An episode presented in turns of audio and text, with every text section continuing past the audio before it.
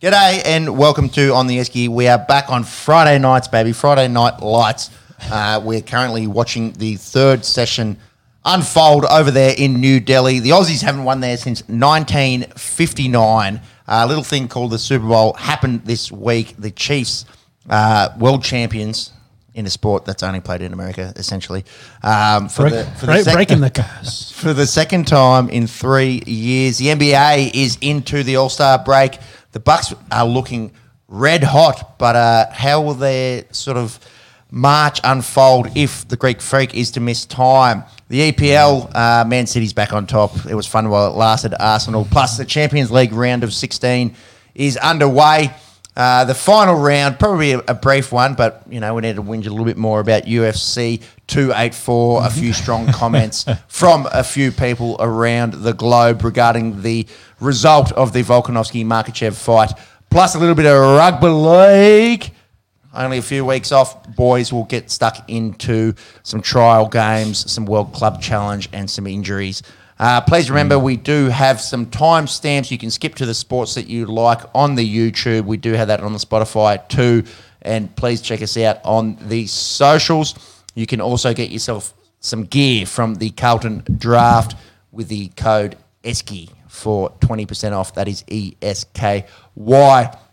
Boys, we like to start the show by shouting a beer to commend something cool that's happened in the sporting arena in the last week.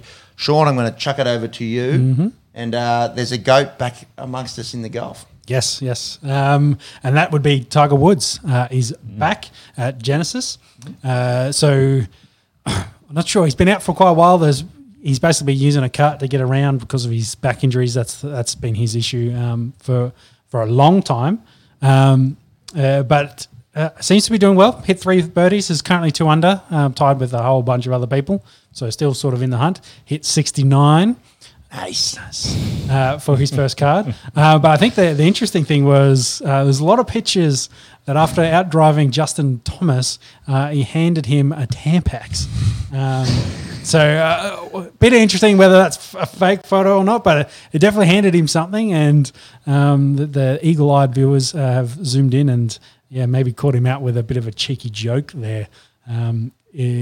Not 100% a PC joke, as you would. But definitely. Do you think it's for real? I don't know. I've seen heaps of people posting it, so we'll see. Hasn't lost his sense of humour. No, not at all. Monks, shout a beer this week? Yes. I suppose, one of the best things to have after a big night out is just to get back onto it. So I'm shouting Jalen Watson a beer this week, not for his spectacular efforts in the Super Bowl, making a combined 3 tackles, but for his efforts during Super Bowl celebrations afterwards. Mm-hmm. So obviously rookie this year, so I guess just glad to be amongst it, glad to win a Super Bowl in his first year, partied a little bit too hard, and ended up having to be carted home in a wheelchair. Definition of legless. So shouting him a beer. Yeah, he probably doesn't need it at the moment, but I did see the picture. He had a Hennessy bottle and was drinking it straight from the bottle. That'll probably do it. Look, a beer's probably going to sober him up after drinking straight out of the Henny bottle. Yeah, exactly. Look, if anyone is listening and has had the occasion slip away from them, you can come and have a chat with the bloke in the middle here, because it's happened once or twice before. I think we've each done it at least once. It's part of growing up. Yeah, part of growing up. It. Is winning a Super Bowl part of growing up? I don't know. Our occasion is probably less reason to celebrate, but enjoy your beer, courtesy of us. What about Jalen Watson? I would like to shout a beer to Ash Gardner, the Aussie female cricketer who has exploded onto the scene recently. She just got a massive payday. Over 500,000 AUDs to go play in the inaugural Women's Premier League, the women's version of the IPL, essentially. Mm-hmm. Yep. Going to be joining the Gujarat Titans. She was the second most expensive player taken in the WPL draft. And the girls are currently playing the T20 World Cup over in South Africa at the moment, and essentially should get through their group pretty much unscathed. Mm-hmm. So it's essentially going to come down to a semi-final between either England or India. Be very disappointed probably if the girls don't win the whole thing. Yeah. So enjoy a beer, Ash Gardner, maybe after the World Cup, courtesy of Peppy on the Esky. And, enjoy that cash money from the inaugural WPL draft. Yeah, that's a lot. Like that's really impressive. Yeah. Not bad. Maybe she should shout us a beer. That's true. I don't think it works like that on this show. Probably not. Yeah. I think our bar tab's pretty high at this point, especially country that Jimmy likes. That's right. The population of the United States plus a few athletes thrown in there in between. Yeah. Anyways, awesome. We also like to give out a mop of the week for mop behaviour. Mop behaviour, unsanitary behaviour during the week. Mm-hmm. Sean, are you going to take us away with this one? Yes, and I guess caveat first, don't sue us. We're just reporting on the news, not including it. That's right. But we're going to hand a mop out to, I guess, Brett Favre and Brett Favre's legal team with the news of the defamation suit that they're going to file and sue the likes of Pat McAfee, Shannon Sharpe, and what was the other one? The Mississippi State Auditor Shard White. Yeah, it's of course stemming from the fact of the potential welfare fraud, so potential quotes. Alleged welfare fraud that Brett Favre's charity organisation mm-hmm. that he runs that was involved in to the tune of potentially $77 million. They've gone after them saying that I've done nothing wrong and you've assassinated my character. Mm. So here's a $100 million defamation suit your way. So some pretty interesting kind of, takes. Of course, McAfee's got his own platform and check him out on YouTube if you don't already about the, his thoughts on it and his bank account. Probably not deep enough for that kind of money. No. But he said, come after us. We'd be happy to take it there. Do you have the quote there, Jimmy? So I suppose during one of his podcasts in Media Week for the Super Bowl, he said, a lot of my people are wondering how my lawyers are going to handle this. You know it, I ain't got them. So let's ride this effer. I'm excited. Let's see how it goes. I'll see you in court, pal. Yeah, and then I think he made a comment about his bank account, and he's like, what bank account? I was like, I don't know where you think this money's going from, but it'll be an interesting kind of thing to see play out, especially with – and you throw Shannon Sharpe in there, two of, say, the biggest NFL voices at the moment with his show, of course, with Skip. There's a lot of talent there talking about the NFL on a regular basis, what happens in that space.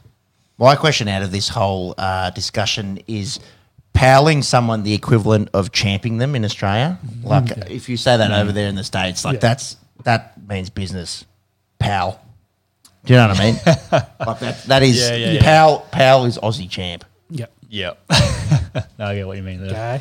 Yeah. Guy. Is that Canadian?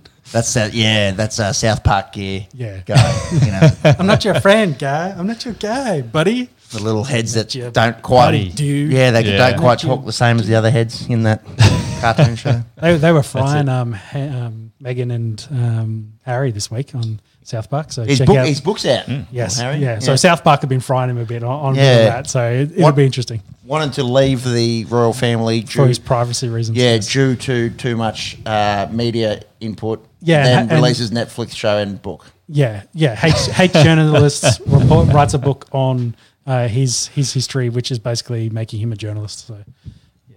Funny. Anyways. South Park, check it out. Good gear. Yeah, it's not too bad. It's not too bad.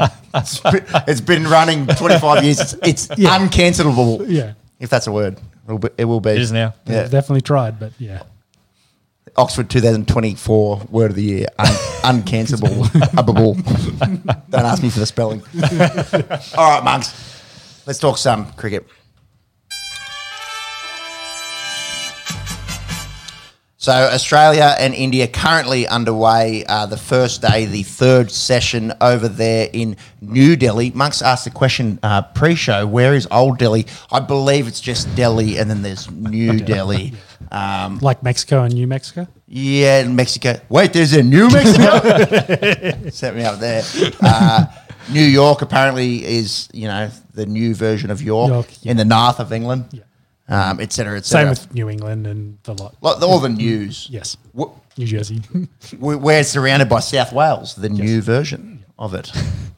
Anyways. Well, I suppose the difference between New Delhi and like New York and York is Delhi. It's right next to it. Yeah. It's like the same thing, kind of. Maybe they're like, oh, we fucked this one up. Let's just start again.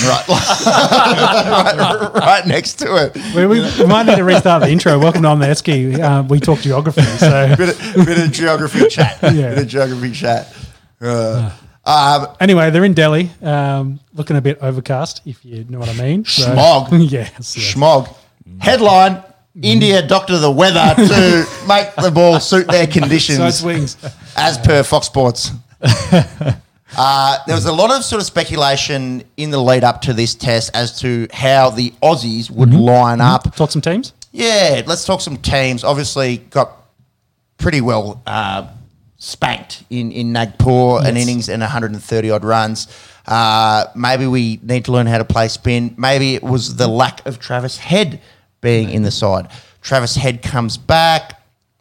Gets 12. Yeah, it didn't look that good, although poor Matty Renshaw didn't look that good. 0-2. So. Yeah, that good in Nagpur. But I suppose the big selection talking point is the debut of Matt Kuhnemann. Now, our Indian listeners may not have heard of him. I reckon there's a few Aussie semi-casual cricket fans that have also not heard of Matt Kuhnemann. We go with three spinners. Well, I think it was someone predicted it. Yeah. Well, yes. I think you got to thank our chatters there for pointing out the fact that Swepson was rushing home for the birth of his kid. Yep. And that Kuhnemann was getting flown over to replace him. And I guess poor Agar with his poor Sydney test has been overlooked completely.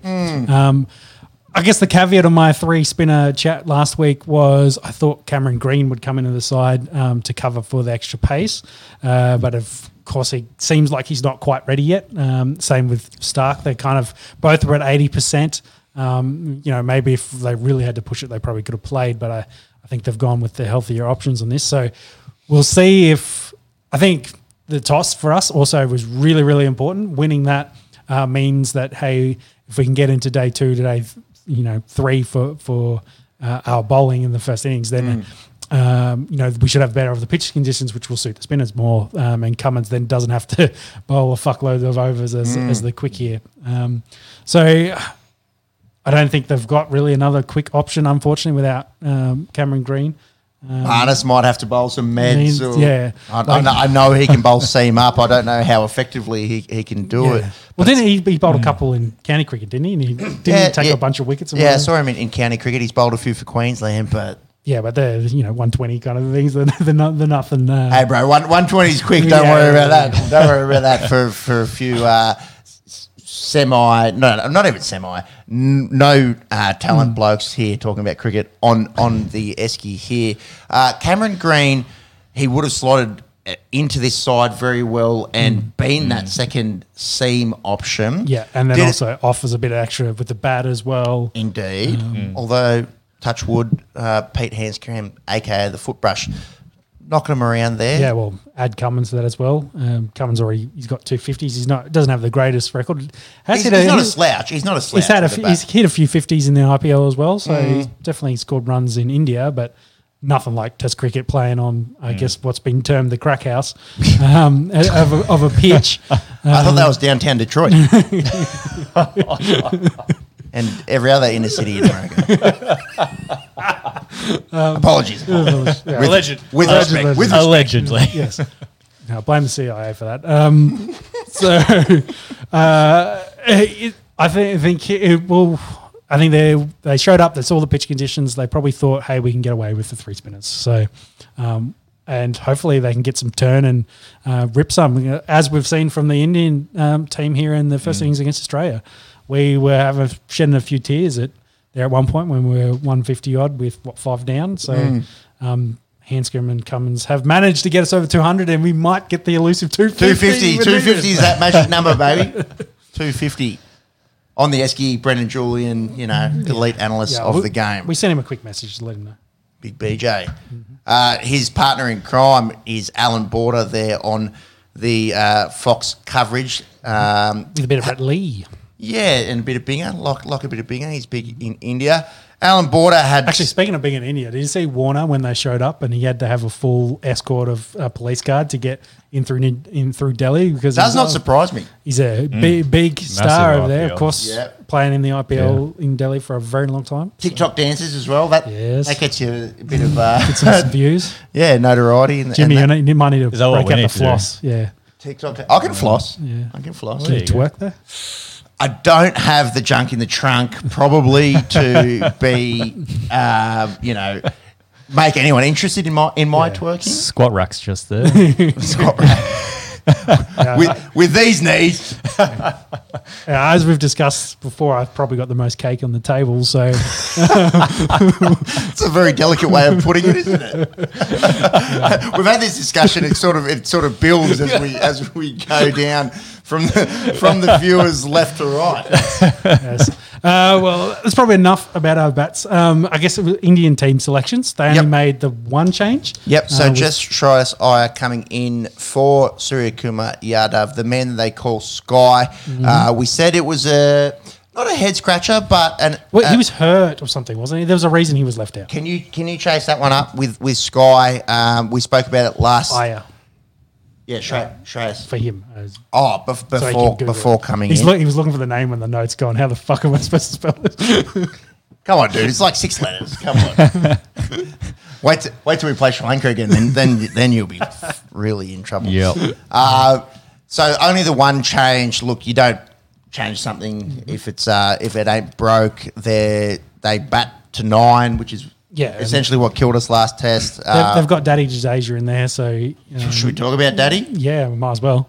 Jadu, we spoke highly of his skills with the bat coming in wherever it might be, 6, 7, 8, averaging close to 50 in the last few years.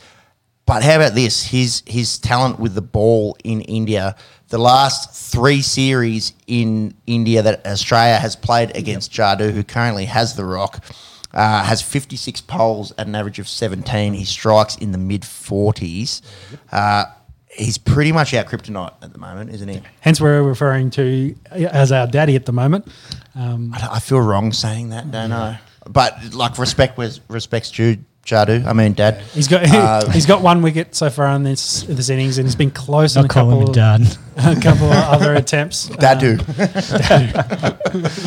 Well, he hasn't been the destroyer. It's been Ashwin. Ashwin so far. I haven't seen much of Patel yet. No. Maybe saving him for a little bit later. Did we talk about Border? If you want to... Just briefly. Talk about the old fella. Him and Biden, I guess, could be friends. At least one doesn't have their finger on the nukes. Yeah, true. Nuke Steve Smith for giving thumbs up to reward good bowling that beat his outside edge. You're doomed if you do, you're doomed if you don't for the Aussie cricket team. Because it used to be, the Aussies, they sledge too much, they're aggressive, they swear too much, this and that. And now Smudge is out there, with his cute little smile and his... face, which is meant to be 33 years old, but it looks like it's going on about 14, and gives the thumbs up when he gets beaten by the outside edge. By a good ball. And Alan Border, I don't know if it's just the media just getting us to talk about something, but he doesn't like it. Well, you covered it. It's the culture, and the team's culture has changed since the times of Alan Border's. So, that's probably what it was through the 80s, 90s, early 90s, and then it's kind of transitioned through the teens into this decade where, the team's kind of not like that anymore, and I guess it's probably because these guys now socialize more with their opposition, essentially playing all the different T20 tournaments, traveling all over the world. They're in each other's pockets. Whereas I guess in the 90s, you're kind of showing up on enemy turf. You haven't really had any anything to do with the opposition, and you play a very hard test match, and then you go for beers and you socialise a little bit. So yeah. I think it's just it's a different time, different attitude to the team, and it's changed a lot in the last 10 years. I think there's something to be said with like when you're out in the middle doing that, like you cop it on the chin, walk off, like don't give too much fair bump play back. Yeah, like. Don't give them the thumbs up. Like, leave that till like after the innings or something. Like when you're shaking hands later on. Like, it's kind of the way he is with his gestures. Yeah, and, I get it. His little kicks, essentially. It also depends on. I get that. It depends on the sportsman. Like some people will play in opposition and absolutely hate their guts, like they're the worst people on the planet. And the other people will be like, well, I'm happy to here to compete, but I don't come with that. Say aggression, or I think it's kind of like towards it. It's more mentality, like rather than being frustrated with your own self not playing the right battle swing or whatever. It's like you're saying, you're giving up essentially. Like saying, that was a good ball. Like I got nothing for it. It's like I've got no answer for it. And, whereas if you're frustrated with yourself and show your frustration with your own self, it's like you can do better. Like I can beat that next time. Yeah. But it's kind of like giving them a thumbs up. It's kind of like I give up. Like. You bowl a good ball. I got nothing. Yeah. I got no answer for you. Yeah. Like and cricket. I can understand like both sides of the story though. Like it's But you don't want to give too much away when you're standing in the middle. True, but I can also see the competition point of it. Like, hey, you give the thumbs up. The next ball comes down. You hit it for four, and then you're like, there's one right back at you. You're like you're throwing punches back and forth in that analogy. But I think it depends on the person. Each person kind of plays. They play sport because they enjoy it, and they play it differently. So. I know I very much never socialised with the opponents, and I always thought of, I guess I played defence for a lot of my sports. So there was this like kill mentality. It was just like, I'm trying to take your head off. That's where I'm coming from. So it was, very different. But I can also understand if you played, so you say more on the opposite side of the ball, you're still trying to like, hey, win and score points, but you're maybe less trying to kill the opposition as an example. Are you referring to, in a cricket sense, the defence being like the fielding, the bowling team, whereas the sticks being the offensive side of the team? I think for cricket it can flip-flop.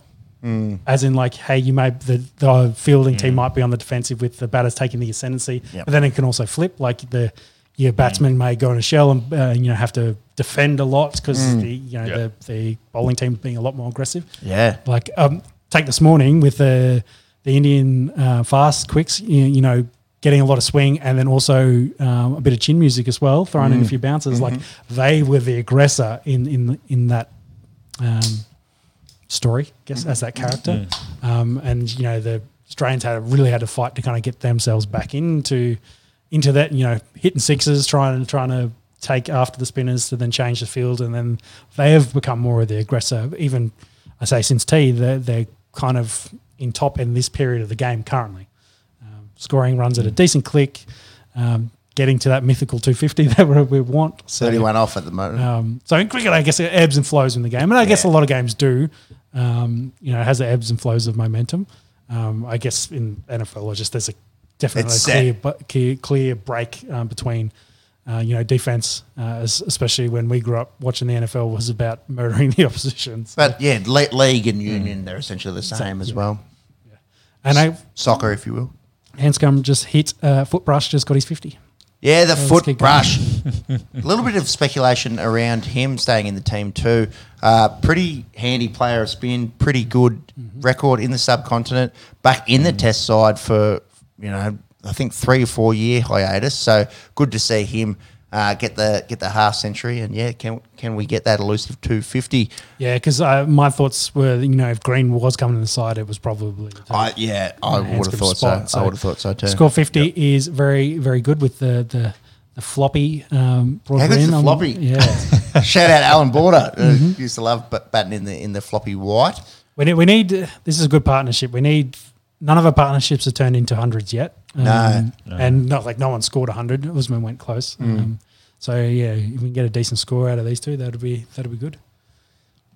How about the smog there in Delhi? It obviously affected the ball early on. It was hooping both ways. You saw that first delivery of the test match from Shami. It's been 3 feet left. Oh, jeez, it swung.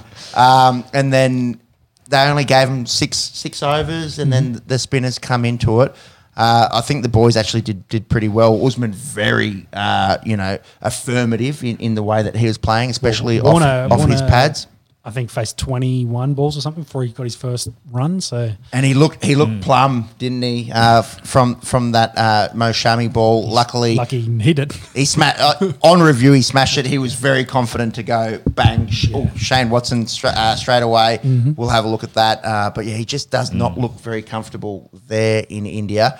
I think we were speaking pre-show about another Aussie great whose record is similar. Yeah, Ricky Ponting actually only averages about 2 or 3 more in India than David Warner. And then Uzi Khawaja, geez, you love the form that he's in. The Test Player of the Year for Australia last year, over 1,000 runs. He makes 81.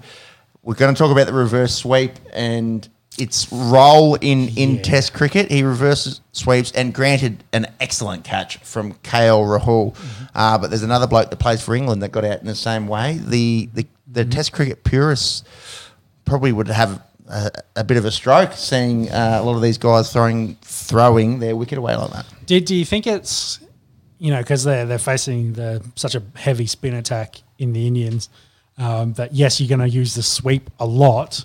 Do you think they've throwing in the reverse sweep, I guess, for a bit of a change-up? And so they're not always just sweep. It opens up the field. It makes the opposing captain have to reset the field. But a lot of risk, I guess. Yeah. Oh, well, sweep is risky enough as it is. You've got to be playing really well, getting it off your pads and clearing your pads, getting the ball away, and then throwing the extra difficulty of the reverse. And credit to KL Rahul, if that ball's hit another 2 feet to his right. 6 inches, bro, like bugger all. That races away for 4 and everyone's talking about Usman, being on 85 and approaching the nervous 90s. Yeah. So it's an interesting one. Obviously, the older generation that follows Test cricket would probably have their hearts in their mouth every time they play that shot. But maybe it's the impact of T20 cricket, on this sport that we love just in general. Mm-hmm. Some final points to finish off where we're on the tests. What do you think of the pitch? It looked very cracked for a day one pitch. It was interesting. It was only cracked around both batting ends. The middle looked nice and green. Yep, it still does. It still looks like that. I think within an over they had foot marks already starting to break out. Like you see it crumbling.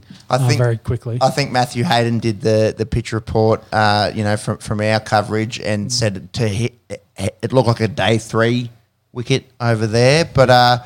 Look, it's holding up okay, and like we said earlier, it's a great toss to win. I think that's 10 from 11 for Pat Cummins as well. I was shoddy Pat Cummins as my partner for 2-up on on Anzac Day because the bloke can pick the side of the coin. Marnus and Smudge, our best 2 sticks, batting 3 and 4, copped an absolute masterclass from Ravi Ashwin. Yep. Mm. Essentially, the ball pitches in the same spot, and they both struggled to pick up the variation from Ravi. Marnus gets one that rips back him, gets him LBW. They go upstairs, and it turns out it's three quarters of the way up middle stump, and then Smudge gets one, hasn't gotten off the mark. And it's just, I don't know if it's a little bit more sidearm or what he does, if it's the pinky that gets it to just skid on. Or a bit off the pitch, just lie away and lands. The natural variation, as you will, and it just slides on. Oh, dude, credit to Ravi Ashwin for being able to set up the two of the 3 best Test batsmen in the world right now, just with that unpickable variation to send them both packing. Yeah, I think that was probably one of the concerns, and that's maybe the concern with this partnership if one goes down, is, again, bunches. So, they got the wicket of loose bus change, and then Smith was out within 2 balls. And then who was it? Was it Head and Carey. Not long after. Yeah, it's like within an over of each other as well. So they talk about that. You get bunches in India, and once it starts flowing, it can, because it's very hard to get in, I guess, playing in India because you're playing with all that variation we're talking about. Khawaja and Carey. collide within a run. Yeah, so it can be quite difficult. But once you get in, that's probably the main thing. It's very hard to get you out. We saw that with Rohit Sharma in the first test, and Jadoo and Patel down the order. Exactly. Once you kind of get your eye in and can pick up what's happening on the pitch with the ball coming off it, then you can score some runs. So hopefully where we currently are. Did I see a 2 for 222? I did see a Richie. I saw a Richie out there. It was a 6 for. I wish it was 2. But. Yeah. So we'll see if these two can then push on to 250, and then hopefully the others can throw in a few extra, and maybe we get 300. Cheers, 300 would be nice. Yeah, it would be. These guys look on. It's another hour. They started early in this, so how long are they going to play for? So they start at 3 p.m. our time, so I think it finishes at – It's 9:30 though, it was in Delhi. They started early. Yeah, 9:30 Delhi. But I guess they just finish early in their afternoon, but they finish at 10 for us, yeah? Is it 10 or is it 9:30 for us? Maybe it's 9:30 and the later days 10. Become 10. I know in Delhi as well, it's they deal in half hours as well, so so the time difference ends up being 4.5 or 5.5 or whatever. So let's say maybe there's about another hour of play and see where we are by then. And I guess that's probably it. The third test got moved. Yeah, so Dharamshala, one of the most picturesque grounds in the world. I looked up the weather and it's not that just can't grow the grass, man. Yeah, so it's 10 to 22 degrees Celsius throughout the day, which is essentially a hot summer's day in England. Yeah. Yes. And it's been moved. Monks, if you wouldn't mind chasing up the story around that. I'm upset as a fan of, natural settings and back to the geography chat. Yeah, we'll get into England and New Zealand in just a second. But it's if it's not the most picturesque ground in the world, Cape Town maybe says hi. Or, it's unreal. But I don't know that they're having some trouble getting their pitches ready to doctor against the Australians. To get ready for Test cricket. It's potential they could have just been rock hard and they couldn't get them to grow or dry out. Maybe it's too flat. The Aussies score 500. Exactly. It's too flat. And it's not breaking up enough. So where have they picked? Have they announced the next venue? They did. I saw a venue. Let's see if Jimmy can speed read is the question. Jeez, I can barely read. HPCA. He's missing his Harry Potter glasses this week.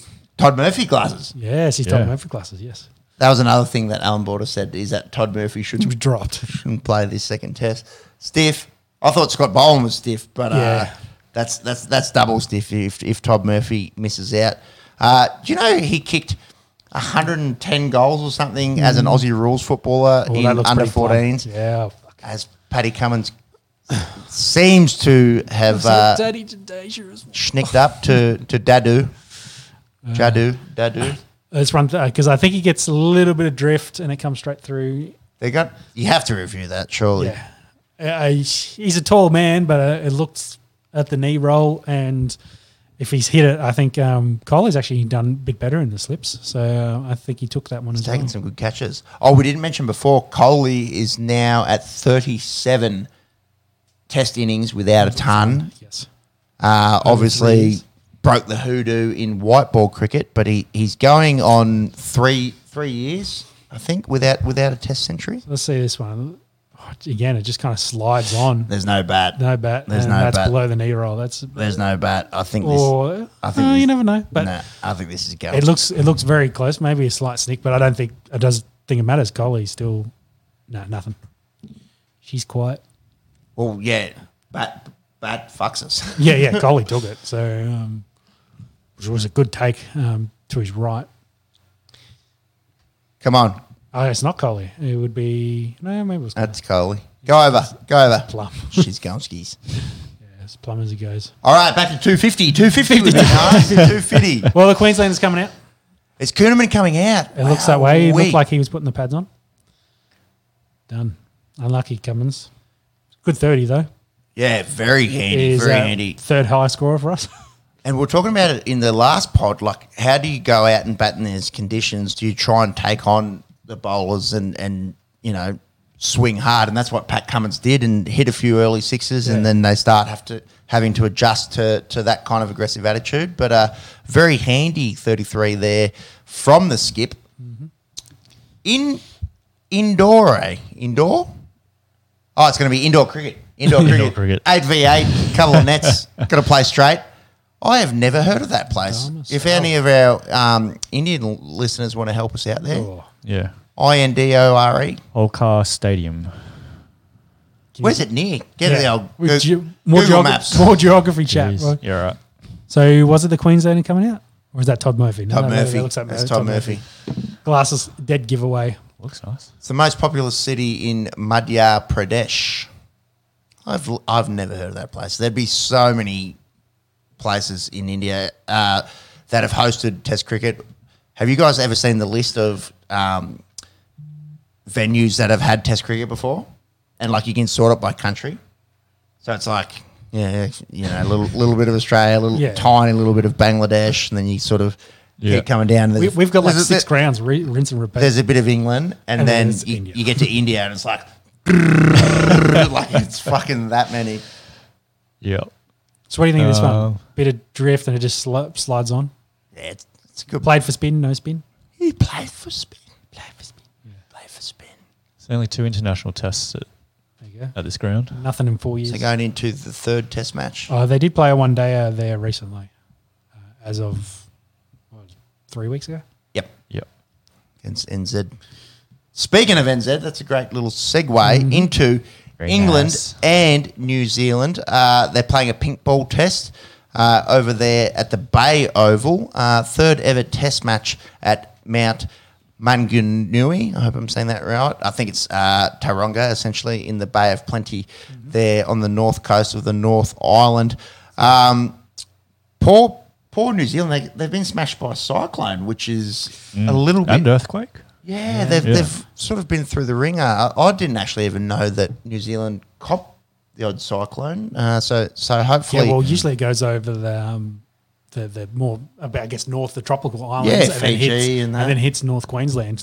Yeah, and there's we've got an expected cyclone up there in the coming weeks as well. So yeah, all the best. Fun. Yeah, with the cleanup and the rest of it, but it doesn't seem to have affected the Test cricket. Yeah.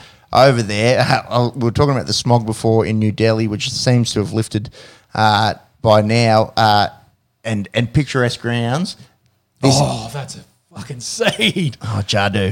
He's so good. Dadu. Oh, poor Todd Murphy out for a duck. Harry Potter cannot play that ball. No, after... Harry Potter must go back to the sheds. Jeez, how many left-handers do we have on our squad? I guess that's... Does Kuhnemann bat left-handed? Because I know he bowls left-handed. Look at this one. Bam. Oh, that's unplayable. Oh, yeah. He knows. All right. Jeez. 250 might be a better ask. I'm happy we got past 200. Yeah. Also very true, considering where we were at 150, 160 odd. I know. Let's hope the Queensland and Kuhnemann can come out and turn up for us.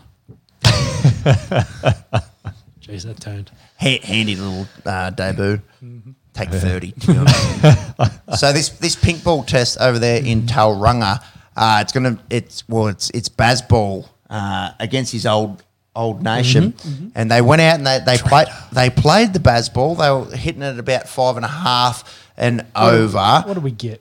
Oh, with only 14, I guess. Yeah, Brooke and Duncan. Duckett. Ben Duckett, he went out and he hit 14 fours, striking at 123. They may have found the opener that they've been searching for. Probably, look, the only criticism has gotten out three times over 75 without being able to ton up, but I think that's to the game plan, just go out and get on top early. A bloke that we do need to talk about, he's a problem. Harry Brooke. Yeah, they found someone there as well. Oh, dude. We've seen him a little bit in white ball cricket. I think he's played 7 test innings now. He's 23 years of age. He has 3 tons, and he was 11 runs off making that 4 tons. Did he's very, very, very good at batting, and that middle order with Stokes coming in, and if Joe Root can find some form, we'll talk about him in a second, they're going to be a problem. Yeah, but do you remember that conversation we were having about England and when I guess Root stepped down from his captain and Stokes kind of stood up, and the ageing of the fast bowlers, etc. And we said, you know, they'll probably take 6 months. They're going to go find a bunch of guys. You know, there's going to be a bit of turnover. They've got some key pieces there, but they, you know, find a few bits to then go with the rest of it. And yeah, they're going to be a really good side. I'm just disappointed it was only 6 months. I would have preferred if it took them a couple of years to find these blokes. Too, especially well, it's 12 months to get us through the Ashes. Yeah, exactly. Yeah, coming into the Ashes in the not too distant future, that yeah, it's a worry. And you talk about those aging quicks; they're still pretty fucking good. Mm-hmm. What was the stat? Jimmy Anderson's about to take over Warnie. Well, he's 30 behind, and you think if he plays another 9 months, he's going to overtake SK Warne, yep, which is pretty wild. The fact that he's bowling quick in Test cricket, well, he's at 40 years of age. Yeah, he's been playing 20 years in the England squad. Is testament to his body holding up. Mm-hmm. Joe Root, like we mentioned, succumbed to the reverse sweep, much like Usman Khawaja, much to the dismay of the older population around us. A few rolling in their grave probably too. Yeah, really just spoon-fed one to third slip. We spoke very highly of his 2022, but he's gone cold the back end of 2022 into 2023. He's averaging 18 from his last 10 innings. When I guess was it subcontinent he scored most of those? He was killing it. And it's only in the last 10 innings. I don't know if it's going to bother them too much, considering the way that they started, at least with the ball, had New Zealand in all kinds of trouble at 5 for 83, and enter Tom Blundell, who goes out and knocks it around with a tail, makes 138, batting 7. That could be a game-winning knock. Scroll up there a little bit, Jimmy. And Conway got 77. And Conway chips in. But look at that, 1, 6, 4, 27, 0, 7, 20, 10, 3. It was like, yeah. Dude. It's a job. Anderson, Broad and Robinson had that top order on toast. They declared actually at 9 for 325 late on day one, I suppose, to protect Jimmy Anderson from getting, the quicks trying to take his head off. And then they went out, and that pink ball was hooping, absolutely hooping in that pink ball. That's beautiful, given to the England. Beautiful New Zealand, North Island air, and it was really, really scary. I think the last over from I think it was Jimmy bowling on day one. I think they had 5 slips, 2 leg slips, 2 short legs. It was. Yeah. Don't give a fuck about those runs. Oh, it was crowd the bat, get in their head kind of gear. Yeah, I wanted to point out Broad as well. I think he's 6th or 7th on that all time wickets list as well, which crazy. I think he's been he started 4 years later than Jimmy Anderson did, but he's also been around unfortunately for a very long time and taking wickets. Yeah, he's 36, I think, and he's sort of creeping up as well. The bloke that the Australian public loves to hate for. Headband, probably good reason, headbands. The only reason I bring it up is for a little bit of Ashes chat. Do you think Jofra Archer comes into this side at all? Yeah, Jofra came back into their white ball squad. We may have alluded to it last podcast. So it seems his body is good to go. It might be a horses for courses kind of approach. True. Does Jack Leach warrant selection over there, depending on the grounds and green tops? They could very well go 4 or 5 quicks because they've got guys that could bat 7. Yeah, Chris Wokes comes to mind. Yep. So it's going to be interesting. I guess if you want any rank turners, you can always throw it to Joe Root. So that is true. Maybe that's the way he gets back the faith of the English public is just bowling some rank turners. Rank turners. These balls are hooping. Yeah, this is scary stuff. 250. Let's go, 250. Let's get to 250.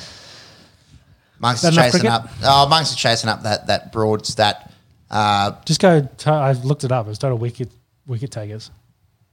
And then he had it up there. There you go. There we go. So he's 1, 2, 3, 4, 5. But he's a fair way behind Kumble. Quick mass, 33 plus 19 is 52. So he's still 52 poles behind Anil Kumble. Actually, I remember why I felt devastated. It was because he was ahead of McGrath. So. That'll do it. Yeah.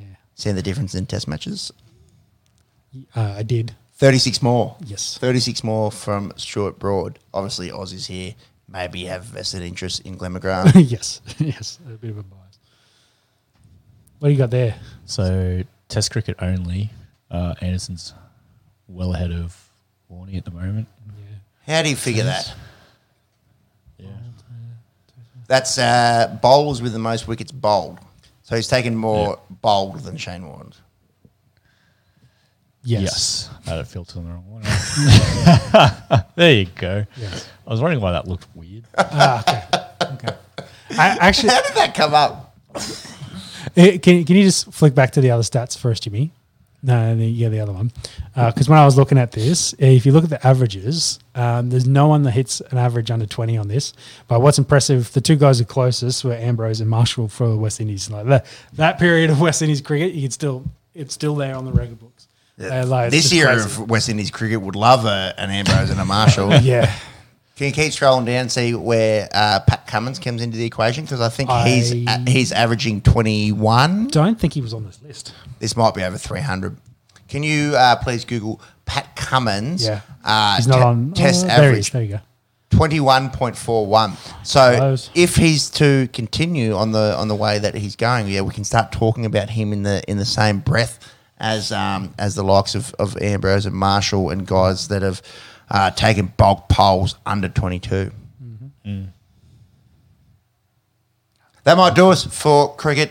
Yes. We'll do the old Esky segue into something that's very Commonwealth, very England, India, Australia, into our US brothers and the biggest event in sports, some might say. The Kansas City Chiefs have beaten the Philadelphia Eagles 38-35 in arguably one of the better Super Bowls in recent memory. A lot of back and forth. High scoring. The neutral viewer must have really appreciated the show that these guys put on. That's it. Forget about what I said last week about defenses with championships. Well, all of us were kind of like that. Well, you know, we were saying, often it's lower scoring in the Super Bowl. Often the better defense gets a win, and this kind of went against the rhetoric. The rhetoric was also that the last 9 MVPs haven't won the Super Bowl, so history books are made to be broken or rewritten, or however I fucked up that quote. We finished up with a 38-35 game with Kansas City winning it with a field goal with 7 seconds to go. Mm-hmm. But if we run it through the first half, very much Eagles. I think you've got there a lot of great catches from all the receiving calls, and O-line's dominant. Was there a sack in this game? There was. It was late. I think there was zero for against the Chiefs O-line. The O-line kept Patty Mahomes clean, which was the question. We thought that might have been the difference was that defensive line for the Eagles. Mm-hmm. Mm. There was 2 sacks by the Chiefs. Both by the Chiefs. So they kept the Eagles, whose pass rush has been ridiculous this whole season, kept them without a sack, and that probably was the difference. Yeah, and for both teams, there's running lanes on both sides as well, so there was plenty of ball being moved around.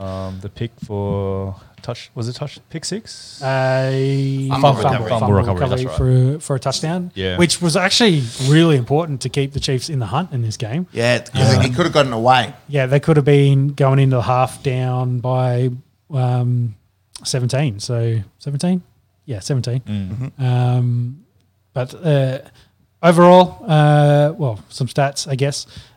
Philly, Hurts scored first. He got 3 touchdowns in this game. He scored 1. Yeah.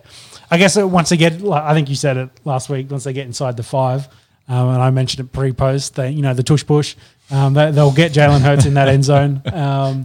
The tush bush that Sean is referring to is the quarterback snake that they've essentially developed a rugby squad.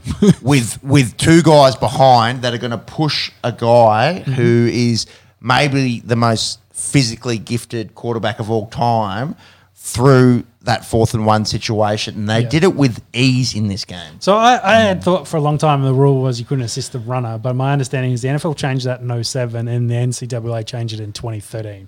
Which is why we probably played under the old rule for quite a while. Yeah, but I feel like I've seen that being called before. Yeah. But I've also seen, when Philip Lindsay was on Denver, the O-lineman picking him up and throwing him in the end zone. Yeah, perhaps that's different.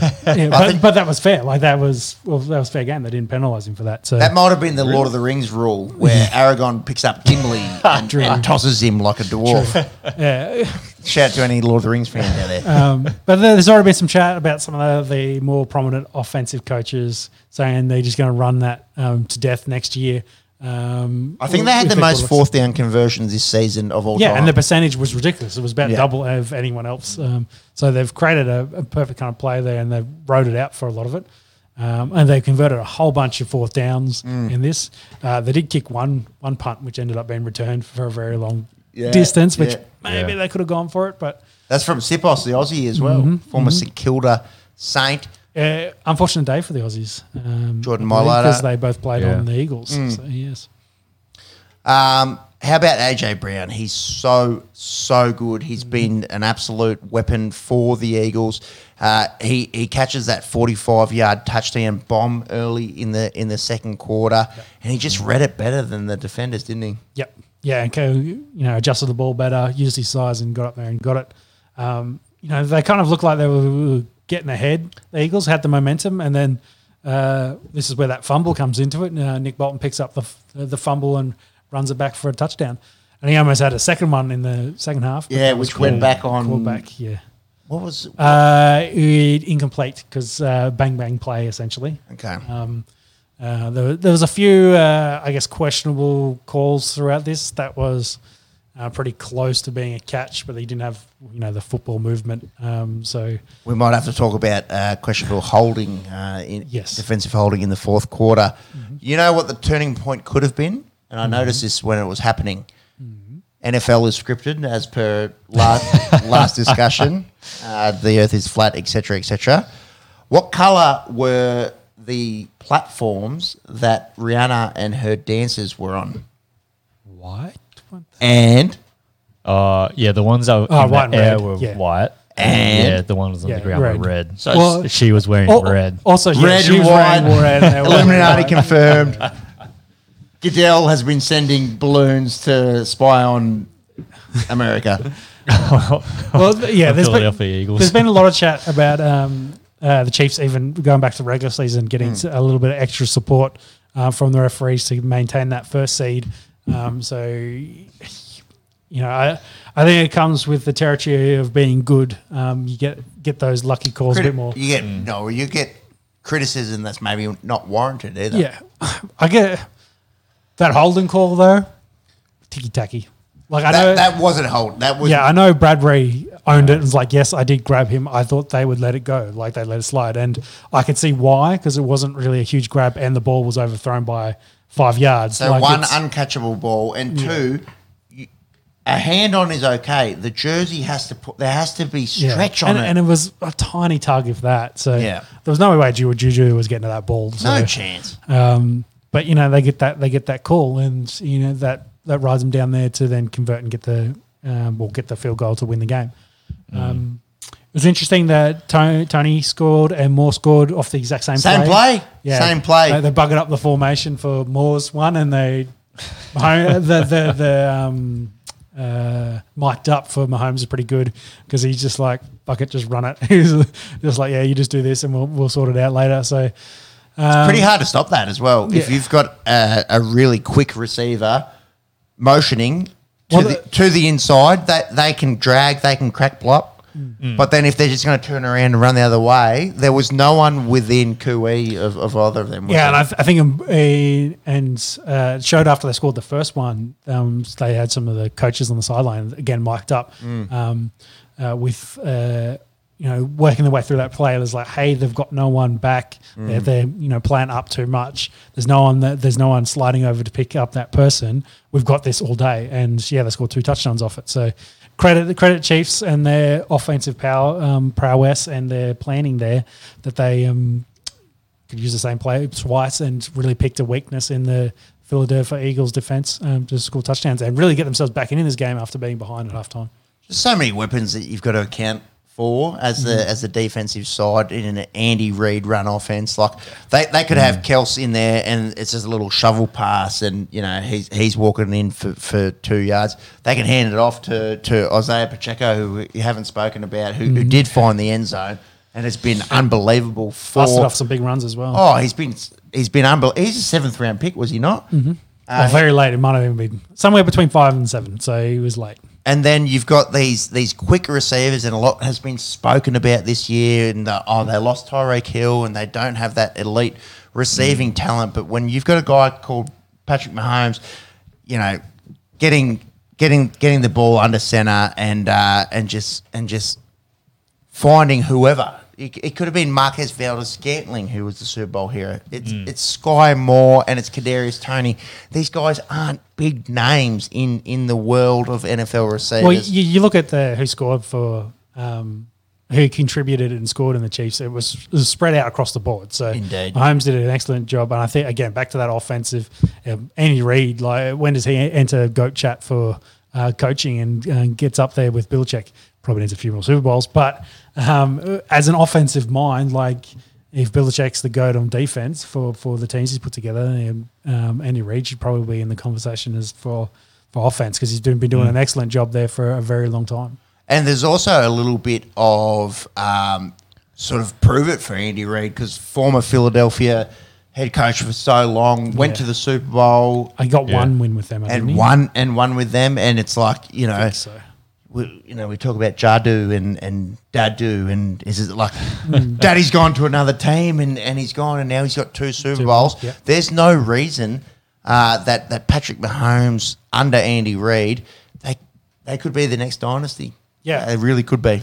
Yeah, well, you look at Mahomes' stats. If he can keep this trajectory going, like he can then have comparable resume to the current GOAT, Tom Brady. What's he done? He's 5 years into his NFL career. He's been to the AFC Championship all five times. He's been to the Super Bowl three times, and he's won 2. 2 with 2 Super Bowl MVPs and then 2 MVPs as well. Ridiculous. Yeah. It's a good resume that Kermit's putting together. So, Miss Piggy. Yeah. Miss Piggy. Bit of Kermit the Frog chat. Aussie fans may not have fully appreciated Jerick McKinnon taking that slide at the 1 yard line. Tactically, the right thing to do. Yeah. You got to manage the clock. You got to kill the clock and kick the field goal to win the game. What are our thoughts? Obviously, we kind of understand the game. That's probably the right thing to do. How would you explain that to the Australian listener that possibly doesn't comprehend, not scoring a touchdown in the Super Bowl because of the importance that it takes on your team winning the game? Yeah, well, if he scores there's a minute left. And there has been games where the lead changes 3 times in that minute. Yeah. Like it happened in a Super Bowl, didn't it? When I feel like it might have been one of the Giants ones. When maybe even one of the Tom Brady ones. Like I was going to say, Tom Brady says hello. Yeah, and they do it. You know, those guys. You give them a minute. That's plenty of time to get into potential scoring rounds, especially when you've the defense is trying to play more prevent, and you've got more running lanes. It's like it opens the field up more, which can then lead to, you know, the AJ Browns of the world. Laying a fend down, breaking a tackle, and going the distance. So, yeah, it's the right call to, I guess, manage the clock, get it down to 0. In this case, 7 seconds. They kick the field goal, leaves 2 seconds on. They can do the kickoff, and I guess it's really special teams have to throw it around and hope for the best, which in this case ended up nothing. So, it really takes away from arguably could have been the MVP this year. Jalen Hurts' hands could have potentially been the MVP in this game in a losing team with the job that he did as well. Don't put the ball in their hands, essentially. Yeah. It's management. Yeah. What'd you find there, Jimmy? Give me a few more minutes. Nothing. So search in the wiki. Did you bring? Can you put up that penalty on Bradbury stuff? There wasn't really any videos on it. What were the notes though? That was my question. Oh. Did you? To me, it was uncatchable. Oh, don't worry if you close it. Don't worry. It was uncatchable, and there was hands on, and there wasn't much of a pull. Yeah, and so if Philly fans want to be dirty about something, maybe you can be dirty about that. Yeah, well, I guess Chiefs again getting the green going their way. I guess you know the luck, the rub of the green. Yes. Yeah. Yes. Like, see, to me, there's not much in that. Yeah. He's got a hand on a hip. Doesn't look like he grabs too much. No. Ball sails like Yeah. I mean, again, you go back to Bolton almost getting that second fumble, like that hit contact. Like you could easily have argued that he caught the ball as well. Yeah. I think that's it. And it's fourth down as well. Like that's just – it's massive, massive. It's a huge call. Yeah, could have been the turning point. Mm-hmm. As a neutral, you know, we all kind of spoke about it last week when we were breaking down the preview of this game. Don't really have a dog in the fight. How did you feel about this as a neutral viewer? Was it one of the better Super Bowls in recent memory? Yeah, I think so. It was definitely good. There's a lot of storylines, the Kelce brothers as well. There's a big storyline. Yeah. So, what did Jason Kelce say to Travis when he saw him? Fuck you, congrats. Yeah, that's it. Fuck you, congrats. I feel like if my brother won a Super Bowl, which you know is probably never going to happen, over you as well, which probably never going to happen. You'd probably never talk to him again. The Super Bowl in the backyard? No, I would, but I think I would say something along the lines of "fuck you." Congrats! That's one of the great. That's one of the great quotes, isn't it? Yeah. So overall, I think it was an excellent Super Bowl. Rihannon's performance. I think she's like 3 or 4 months pregnant as well. It was pretty impressive. First time in 4 years or something that she'd perform live. So so good to see Rihanna back out there. That girl Riri. Yeah, I might have been asking for too much for maybe some wardrobe changes, a few extra guest appearances like you've seen in the past. But hard to beat last year. Yeah. Hard to beat Janet Jackson. Yeah. Sorry, did I say that? Last year, like, who do we have? Eminem, Kendrick. Snoop. Dre was out there, wasn't he? Yeah. That might be one of the all-time greats, halftime show. Some of the other recent ones as well, like will.i.am, and that they bring out other guests and things like have a collab and like it's a big moment, etc. But I thought Jay-Z was going to come out for a little bar here or there, but didn't happen. But you see, one of the dancers nearly fell off one of them things. They weren't. I thought they must have all been on. Well, I know she was on guide ropes, but no, I don't think the dancers were. Wow, that's fucking. Didn't sketchy. They have anchors on the? Floor? No, Rihanna did. Attached. So she had one on her back and she was attached. The dancers did. Obviously, good reasons why being pregnant. Because when she came down, you could see one of the dancers break off and then undo it. $1 million record artist. True. The insurance. Yeah, that's the big claim if she falls off. Yeah, one of these dancers on $14 an hour. We can live with one. We can get rid of the Chris Baps's. They're not needed. Friend of the show. Friend of the show, Chris. Yeah. What were we talking about? One of the best Super Bowls of all time. Yeah, overall. I think so. And probably credit Greg Olsen as well. He did pretty well on commentary. Looks like he might end up taking a pay cut in the back seat with Tom Brady joining the network next year. Wrap it up for the year? Final from the NFL. Both Eagles coordinators ended up getting coaching gigs. So I think did the DC go to the Colts and the OC go to Cards? I feel like that's how it happened. But we were wondering last week, would the Cardinals be able to find a head coach? Yeah, Monks would be able to chase that up. But had to wait just a little bit longer, wait until after the Super Bowl, and they got the two Eagles guys signing up. And that's every coaching job, head coaching job sorted. Coordinators, of course, still filling out. And what was the other rumours? Hopkins on the trade block. Derek Carr got released, so he's free. He's officially gone. He's free. And Jalen Hurts, I think, is off contract and there's or looking for an extension. So, $45 million chat his way, north of that potentially. So that was probably the only other bits and pieces after the Super Bowl. It's a long off season, isn't it? Well, month to free agency, draft, combine in 2 weeks.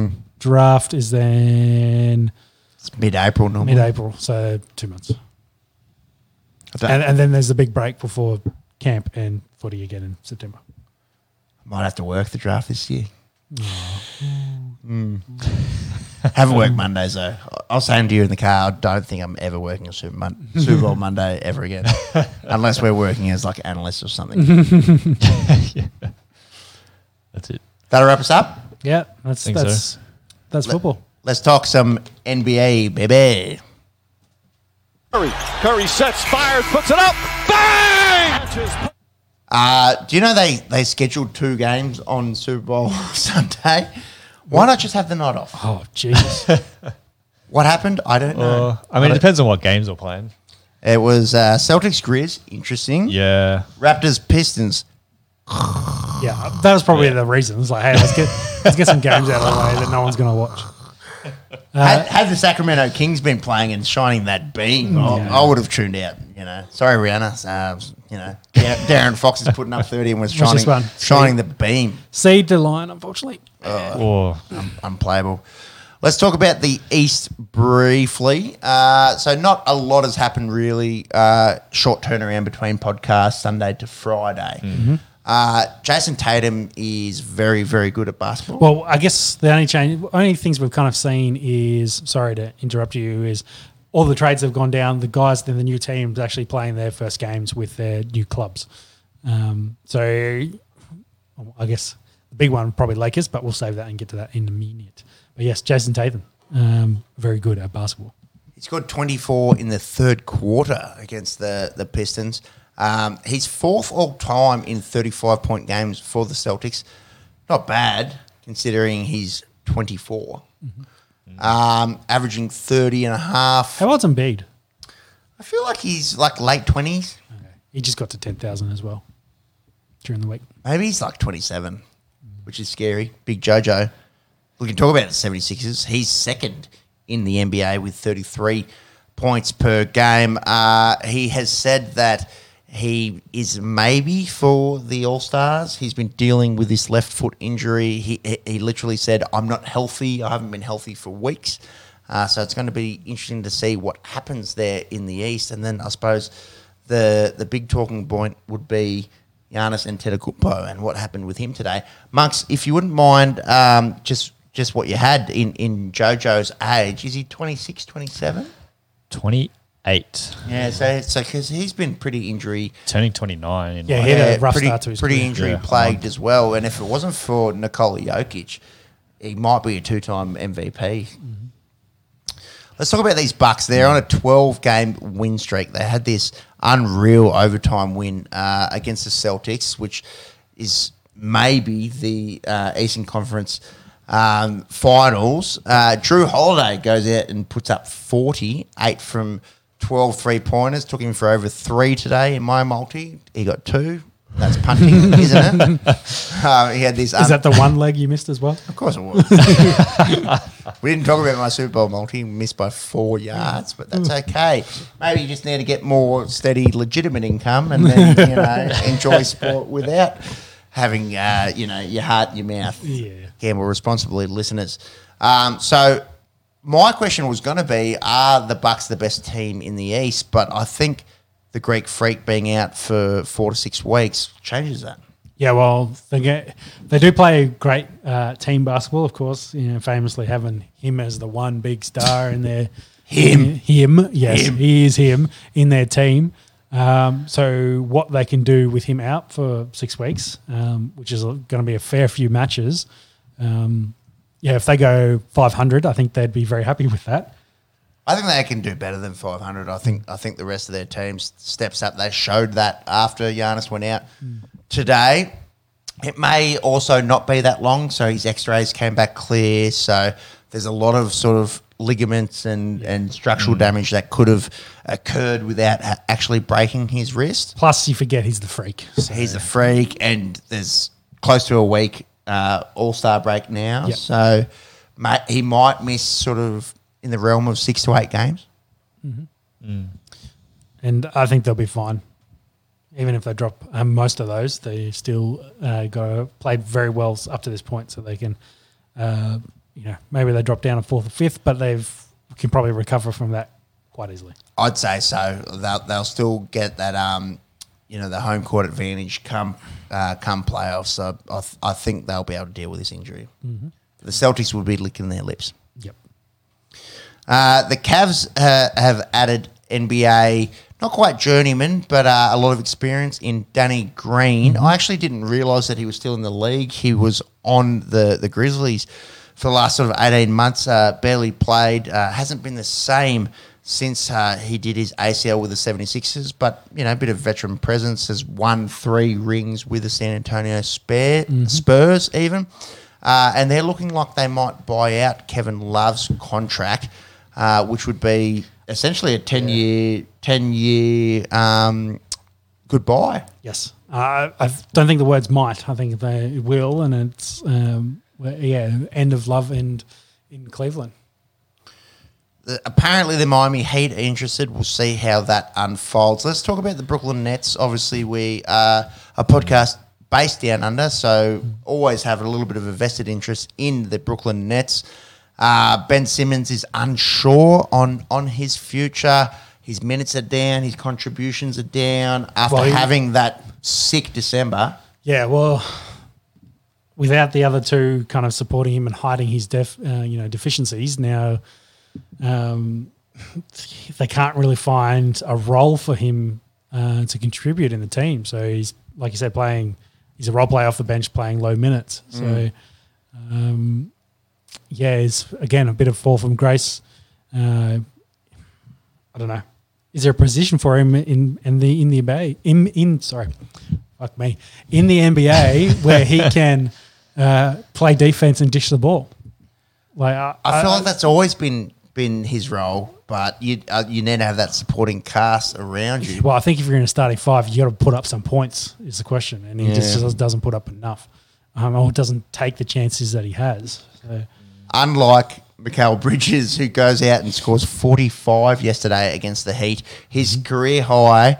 Granted, there's guys like Booker and CP3 and DeAndre Ayton at the Suns who need to be the bulk of the scoring, but he goes out and smacks his old career high by 11 points. Mm. They might have to build their team, their franchise, around Mikal Bridges, Cam Thomas, and Nick Claxton moving forward. Yep, and they've got all the second-round draft picks in the world, so hopefully one of them sticks. Yeah, hopefully one sticks. Yeah, and if they could, they probably would move Ben Simmons in the future.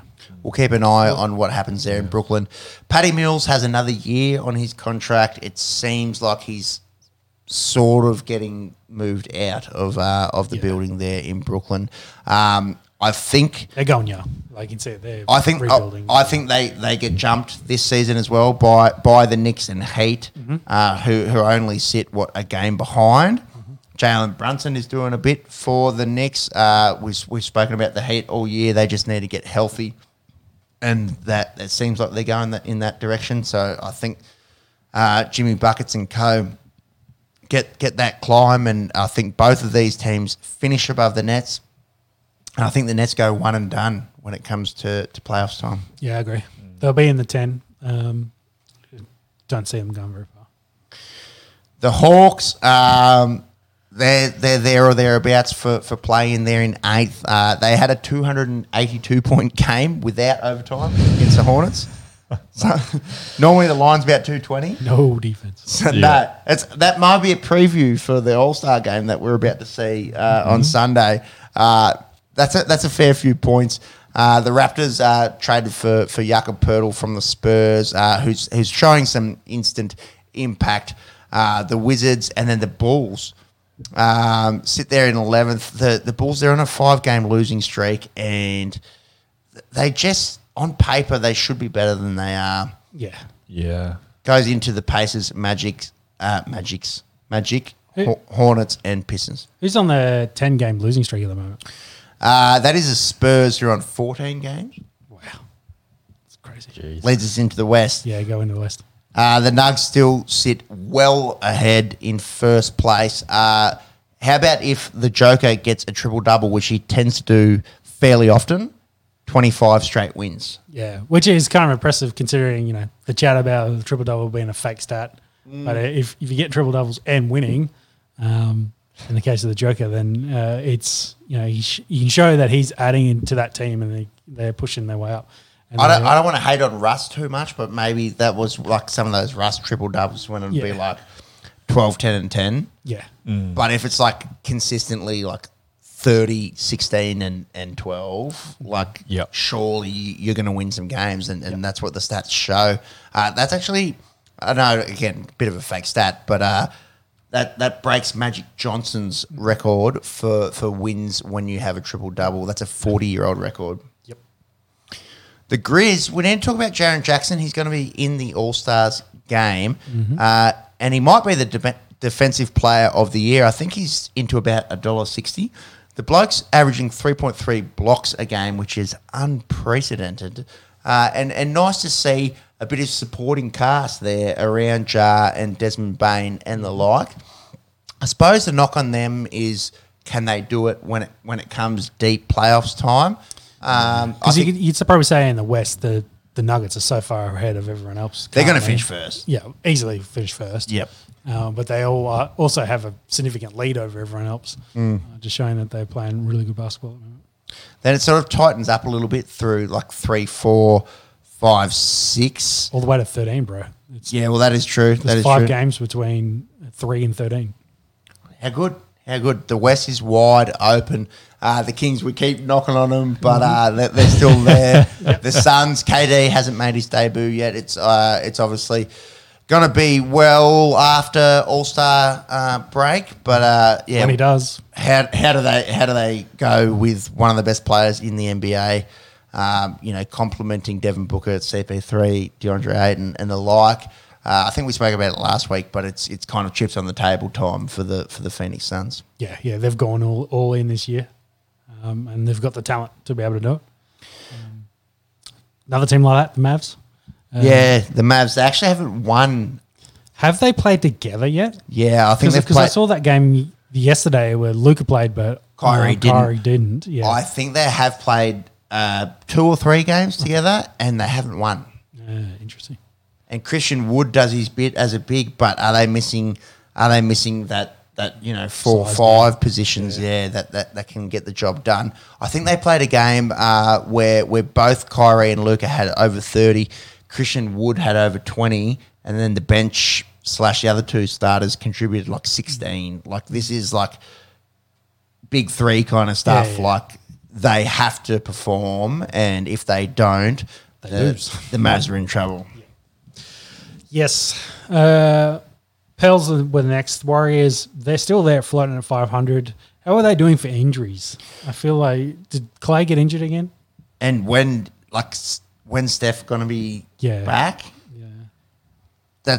It's kind of my concern, I suppose, around the Warriors. You know, everyone's expected them to, you know, when everyone's healthy, they're going to shoot up the standings. But, you know, we're in February now and there's only a few months to go. You wouldn't want to risk, you know, play in. So can they jump up to 6th and assure their spot? They're only 2 games behind. That's the thing. Yeah, that's how tight the West is in the middle at the moment. Yeah, they'll be happy to be at 500 at average there, considering where the team's kind of been up and down with availability. So, like we said, if they can get healthy, make a run, kind of like the Heat were doing with Jimmy Bucket's back, then, yeah, maybe they could skip a few of those guys and be up there competing with the Suns. Then you're going to go into Thunder, who are probably playing a little bit overs, Jazz, who have gone the other way, and the Blazers.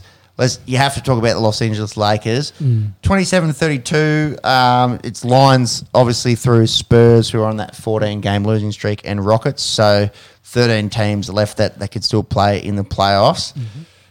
Is that your question? Are they back? Are they good? Well, I saw that game, their last game, where I think AD, Russell, and LeBron all scored 20, and they won. And whether Russell out of the building now. Oh, he's gone, is he? Oh, D'Angelo Russell. Yes, sorry, the other Russell. Different I said his last name. that wouldn't be like you, would it? Yeah. That's an easy one to say. But that, as in, my point being, as in, is that the new Lakers look? Will that work? Are they back? Can they use that and make a run? No, I don't think so. I really don't think so. I don't see this team with LeBron on ice after the scoring record. I don't see. Well, maybe All-Star break he'll be back, but outside of LeBron and AD, they're just not good. True. I was just wondering if Russell kind of fits in there now as new young blood. Will that give them a bit of extra enthusiasm for, shot in the arm kind of thing, and they can maybe make a late run here to make it into the 10? Yeah, make a late run to finish 10th and not go anywhere. I think that's where the Lakers are at the moment. Yeah. Fair enough. And Spurs suck. Their 14-game losing streak is. What's the longest losing streak in the NBA? I reckon it's fucking long. A lot. Like, I want to go over 30, maybe. 50s or too far? Nah, I don't reckon that many. All right, you're right on the number by looking at that. If that stat is correct, 28 straight games. 28 straight. It's from Philadelphia 76ers. It's not. It's 2014, 2015. So yep. I thought that would have been an old kind of record. Back when Wilt Chamberlain was killing dudes left, front, centre. He played the same team 28 times. Yeah. So a lot of them are actually pretty recent. Give us a quick run to the top five. Yeah, so Philadelphia Eagles had their 28 losing. 76ers. Well, actually, had their losing streak. Yeah, make a great point there. Philadelphia lost the World Series. They lost the soccer MLS final, and they lost this. It's not the top four, but it's probably five. It's five. And then they just lost the Super Bowl. Of course, probably doesn't bode well for 76ers if they do make the final. Curse. So their losing streak of 28 spanned over two seasons. After that, it's tied at 26, Cleveland Cavaliers back in the 2011 season. And then Philadelphia 76ers. Is that the year after LeBron left? I feel like it is. 2011? He went to... Yeah. Probably went to the Heat and they sucked. Yeah. I think that's... I'm taking my talents to South Beach kind of era. Yeah. Philadelphia 76ers again in the 2014 season, so the season before season. No season before 26 in a row. So that 2013 through the 2016 sort of period for 76ers is not great. Two stank ass teams. Yeah. Well, they're halfway there. That's probably what led into Embiid getting picked for them and joining that team, because that kind of fits with how long he's been in the league. Jojo. Yes, well, like I said, halfway there, they stinky. Very bad. Playing for draft picks, playing for Wembanyama. Before we get into the soccer update on the cricket, we have made the mythical 250. Handscomb just got caught out as well, but Daddy Jadeja bowled a no ball. How good's that? Spinners bowling no balls. I saw during the week that Nathan Lyon has never bowled a no ball in his Test cricket. His legs aren't long enough, bro. How good's that? He's bowled 30,000 balls and he's never overstepped. I think Todd Murphy bowled 3 on debut or something. Nerves, they'll get excited. Excited to see Todd Murphy bowl. See if Footbrush. Well, see if Kuhnemann can stay there. And Footbrush if he can, it can manipulate the strike and get to the mythical 300, of which Handscomb scores 28. Fuck! What a first innings! Is that it? Just keep on playing sensibly. Just try and get to 300. Yep. Well, Kuhnemann's got the weight of the world on his shoulders here, and Handscomb's just got to sort of manipulate the strike and try to keep seeing the majority of the rocks. But look, 262 is not a world-beating score, but if you gave that to me at the start of day's play, given what happened in Nagpur, I'd probably take it. Mm-hmm. Yeah. Definitely a solid. Definitely. Let's roll into Ronaldo. Look, there hasn't been heaps of action since our last show on Sunday, but per capita, some important games have happened. United played Leeds. They get the 2-0 win. They make amends essentially for dropping 2 points at Old Trafford last week. Marcus Rashford continues his scoring ways. And there's an 18-year-old, Alejandro Garnacho. I think he is Argentinian. Seems to be doing a bit for United and United fans. And people that aren't doing a bit for United fans is Man City fans, who are starting to chirp unbelievably in the last week after getting that win against Villa. And then the biggest sort of talking point of the week in the EPL was that win against Gunners this morning, 3-1. They jump into first. Arsenal has essentially capitulated in the last four games. Yep. Erling Haaland gets his first goal in his last four games. He goes to 26, still on track to be breaking some records. There was also a Merseyside derby between Liverpool and Everton.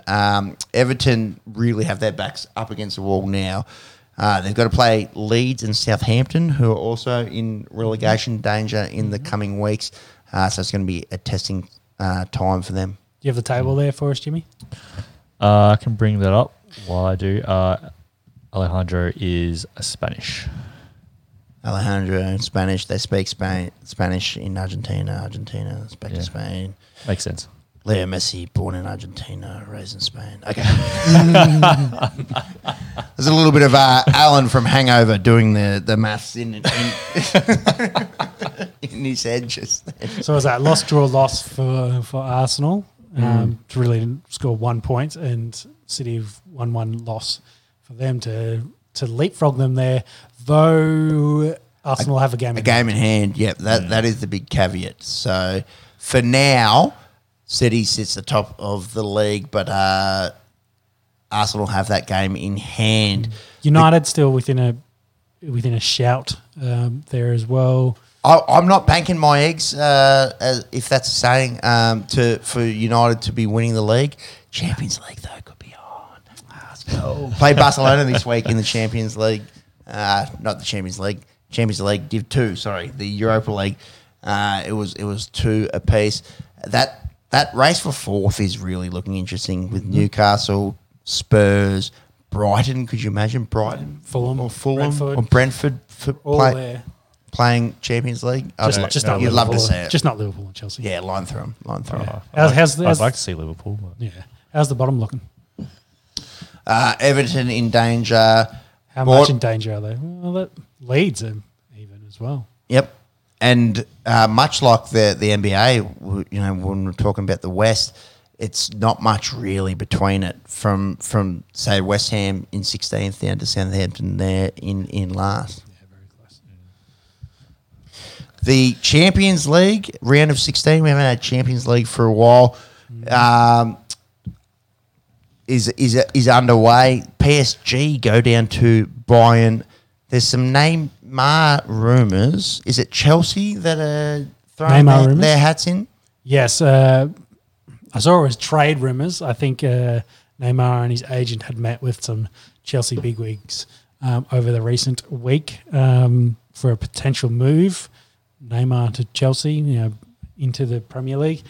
Nothing official, and I think it was more just seeing it kind of bouncing around here and there, but watch this space. Which would be a big loss for PSG. Well, bloody oath, but I think something's... Break up the big three, though. Well, something's got to give in that big three. Yeah. Because they, you know... They'll win Ligue 1 with their pants down, essentially. But how far can they go in Champions League? That's the big question, I suppose. So where are we in Champions League? Milan beat Spurs. They're in the San Siro. I think they've got to go back to London to have that away leg. Borussia Dortmund beat Chelsea 1-0. I think I sent you guys the pre-game. Mm-hmm. Maybe bucket list. I know this bucket list continues to grow. But the old Signal Iduna Park there in Dortmund, it seems like it's one of the best atmospheres to watch football in the world. And then Club Brugge and Benfica do battle in Belgium. Benfica getting the win there. And there's 4 games on the weekend as well. I think it's during the week. Next week it's Liverpool and Real, Frankfurt and Napoli, Inter and Porto. And what's the last one there, Monks, if you wouldn't mind scrolling down? Did I miss one? Liverpool, Real, Frankfurt, Napoli, Inter and Porto, Leipzig and Man City. Let's go, Red Bulls. Mm. That's my 2 cents right there. Before we get into that, last week it fallen for the Aussies, 268 or 269, I think. Actually, Mickey just sent it to me. 263 lead for the Australians. Kuhnemann got out, unfortunately. Handscomb leaves not out. It's interesting. It looks like they're going to change over and the Aussies will come out and bowl a bit. But I was thinking at the time they might have actually called it there at Stumps. But we've got 15 minutes, don't we? 15 minutes, yeah. I guess they're going to play the 15 – well, there's – usually 15 minutes and a changeover. That's why I thought 10. I thought it is. Yeah, so 5 minutes we might get 2 overs. Is that what you're getting? I don't know. Why wouldn't you? Yeah. So we might get a couple overs. Cummins and probably Nathan Lyon to kick us off. We'll see what happens. Wasn't the greatest ball for Kuhnemann there. He just played all around it essentially, and it wasn't off. Was it off stump? No, his legs dumped. Legs dumped. Took the top of it. How about Pete Handscomb as well, really solidifying his place for subcontinent cricket and really in a difficult situation going out there and, getting us through to that score that we've been after. Interesting, the fast bowlers had a pretty good run in this. Mo Shami got 4. Yeah, some of those seeds that he was bowling early on, just about unplayable. Let's see what Cummins can do with the new ball. Yeah, it'd be interesting. Imagine if we had 2 quicks. Yeah, that's the question. We're probably hoping we were batting in a day too, but oh, jeez. Yeah, I'm lucky there for Kuhnemann. The smog, 72 not for Pete Handscomb there. It's nice to see after that time in the wilderness for him to come back and score some runs. Mo Shami, the best of the bowlers, with 4 for 60. And then the Ravis in Ashwin and Jadeja, 3 for not many between the two of them. What do you think of the score, 263? I'd say it's still just below par. I think it keeps us competitive. Serviceable. Yeah. Would have loved 300. Yeah. Batting first. Yeah, I think 300 would have been par.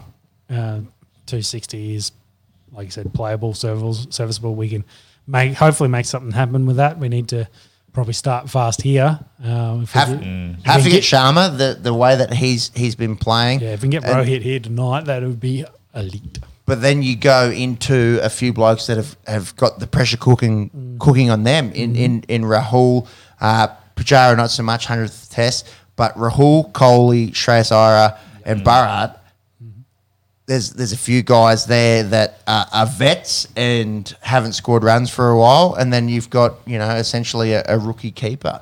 So don't want to get too far ahead of ourselves. Obviously, we're in their house, we're in their backyard, but look, if we can get Sharma early. Well, that was the core difference in the first test where they got 400, where Sharma got a big score and then we couldn't get rid of the tail. So we could get through their middle order, so let's hope for more of the same. Get Sharma early, and then hopefully we can get down into those Ravis, as you mentioned, and get them out.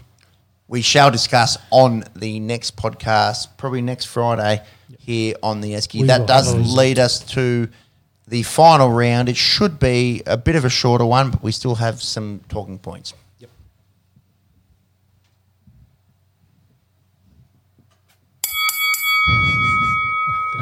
The UFC 284 aftermath. Fallout, yeah. Yeah, a bit of Fallout. It's a video game, isn't it? Fallout 4? Mm-hmm. I don't know. There's plenty of Fallout games, but continue. I normally just played the sports games and then really struggled to sleep when I was playing him late at night. Don't know why. Joe Rogan of biggest podcast in the world fame said that I think the word robbed got thrown out. Yeah, well, his reactions, because he did a fight companion with Sharpe and the whole crew essentially, and they were all up in arms. They all thought Volk had won. You know, they felt that he'd done enough and he competed through that fight.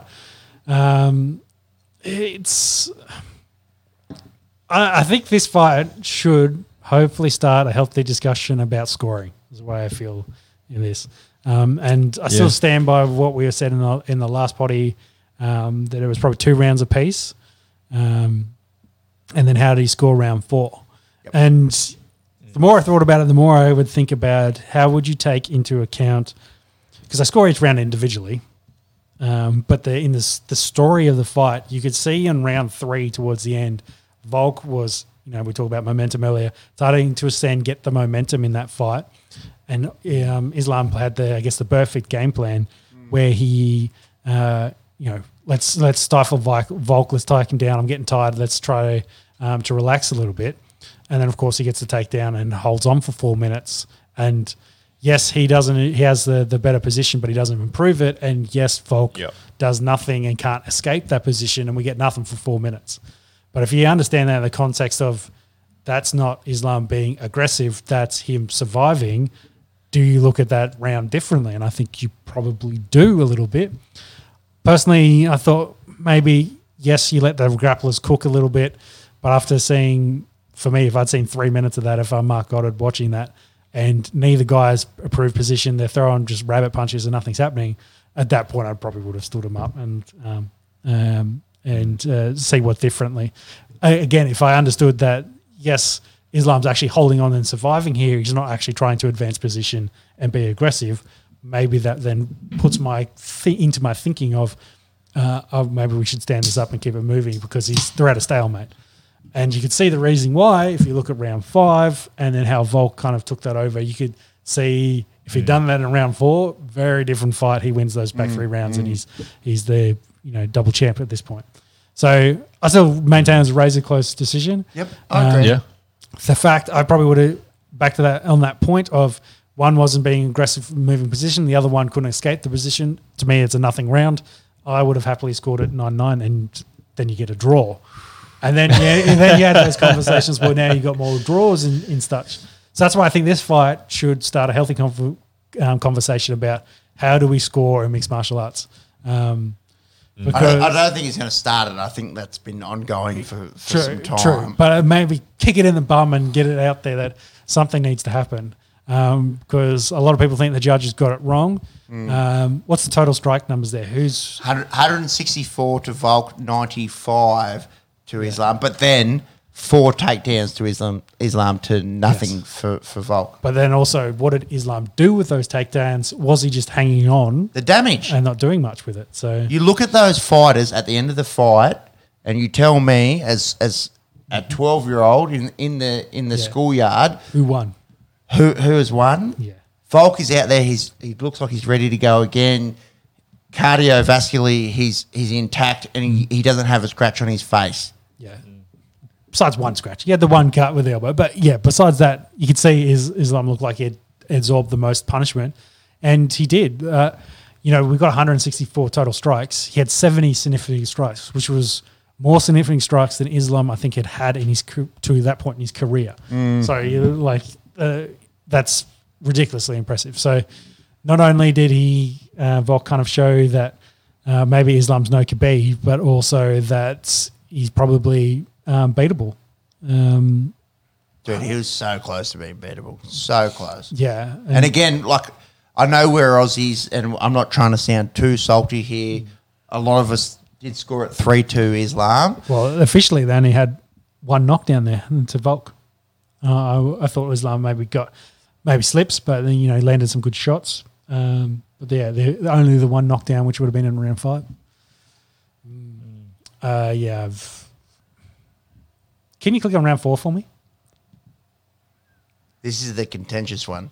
One takedown, sub attempts. Like nothing significant, no knockdowns, no subs.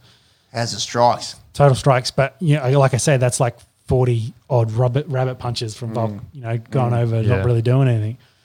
Again, it's 6-4. It was a nothing round, so I don't know what you do with that. And call it a, like we said last week, call it a draw and just have the sixth round. Yeah, or, you know, make it a draw for that fact is we can't split them. We need to do it again. Speaking of, do you think they run this back or what's going to happen? Volk goes back down and fights Yair? I think since all the rankings have maintained Volk as number one, including the UFC's own rankings. Yeah, how does that work? Because I thought this was to settle the pound for pound, and Volkanovski is still pound for pound best fighter in the world. Well, a lot of the rhetoric I've been seeing is, you know, the judges didn't have the balls to do it, but the rankings dudes did, and they've, you know, given the win to Volk. Essentially, it was like that. He was, he did go up, he did compete, he probably, you know, lost on the slimmest of margins, maybe should have won it. Yep. Ooh, Rohit cops one in the Ghoulies by the looks of that. Suryakumar Ghoulie. Yes. The Volk was the better fighter. And that's why it shows. And I suppose the thing with pound for pound as well, like even though Volk didn't win, he was coming up. He was fighting someone a lot heavier than him. And his numbers backed it all up. And he took him all the way through 5 rounds. That's plum cherries, that one. Yeah. And I think that – maybe what leads us to this rematch.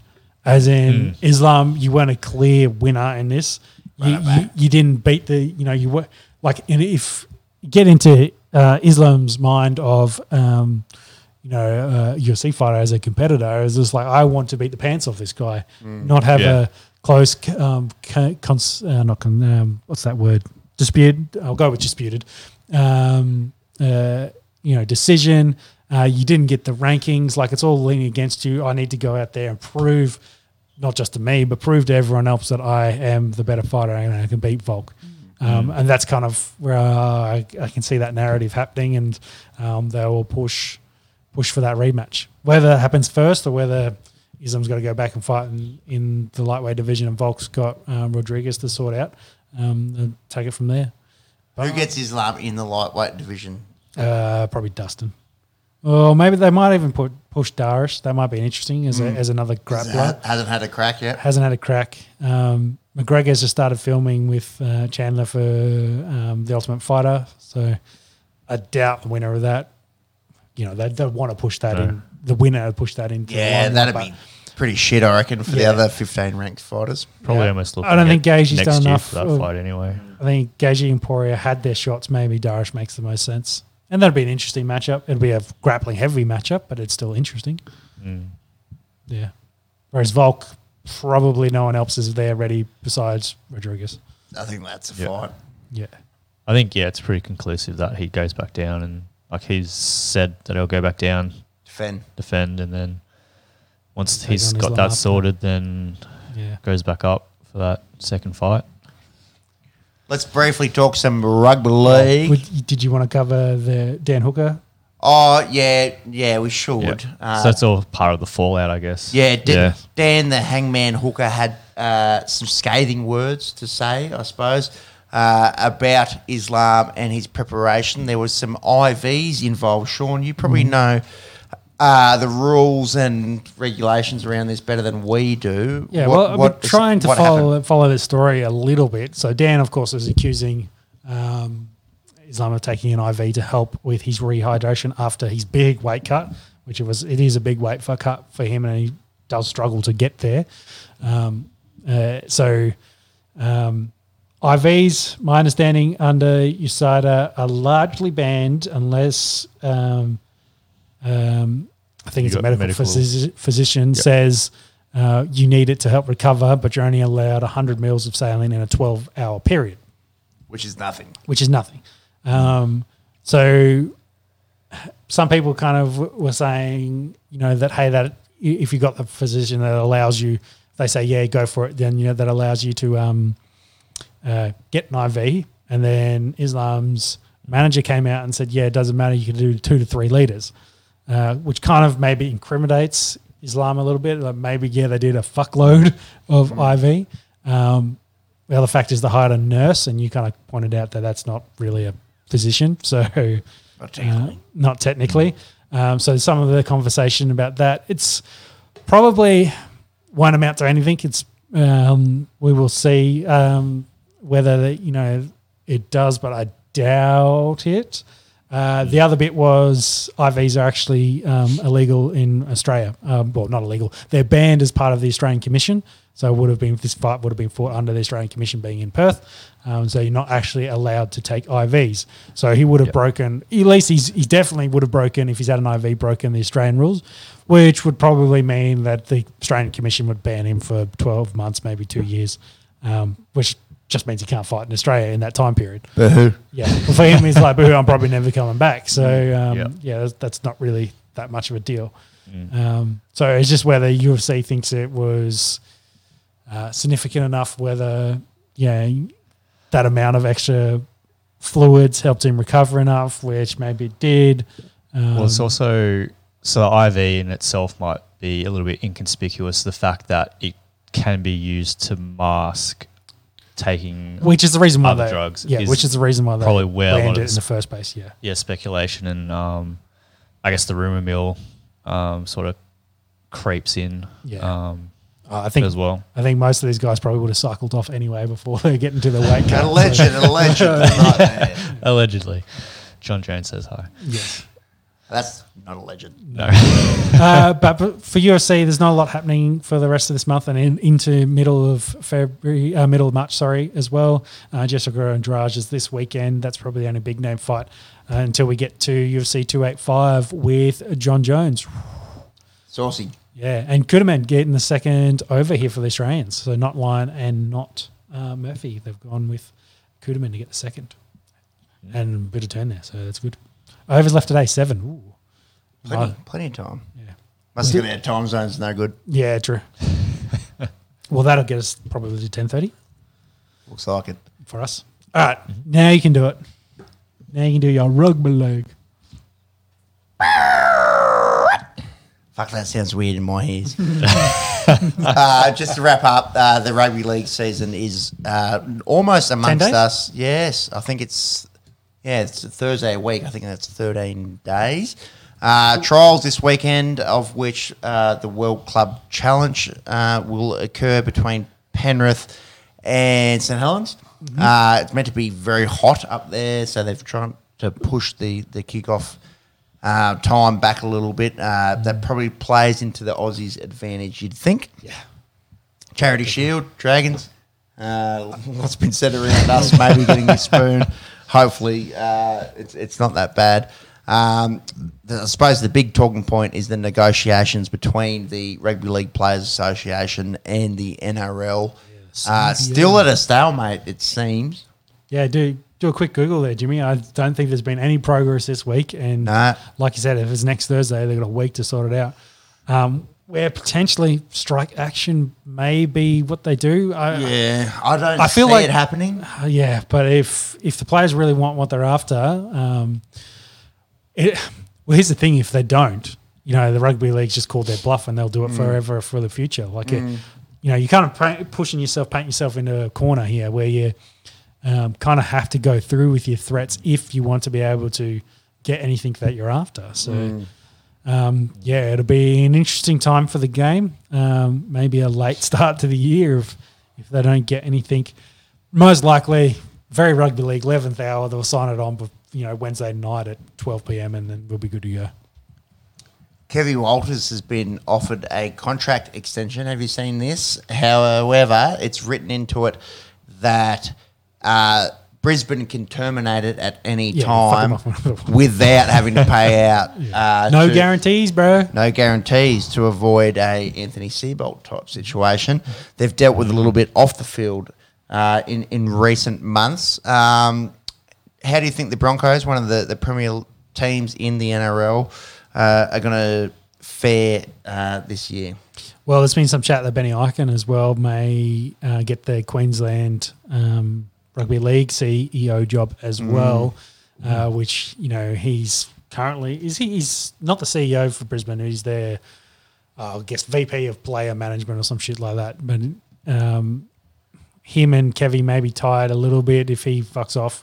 Maybe someone else comes in and they want to, you know, make a change there for Walters. Mm. Yeah, it kind of really leaves and frees them up. They've got a pretty young roster that needs to, you know, start turning in some results. Being a premier club that is the Brisbane Broncos, and if not, then they may look to make a move.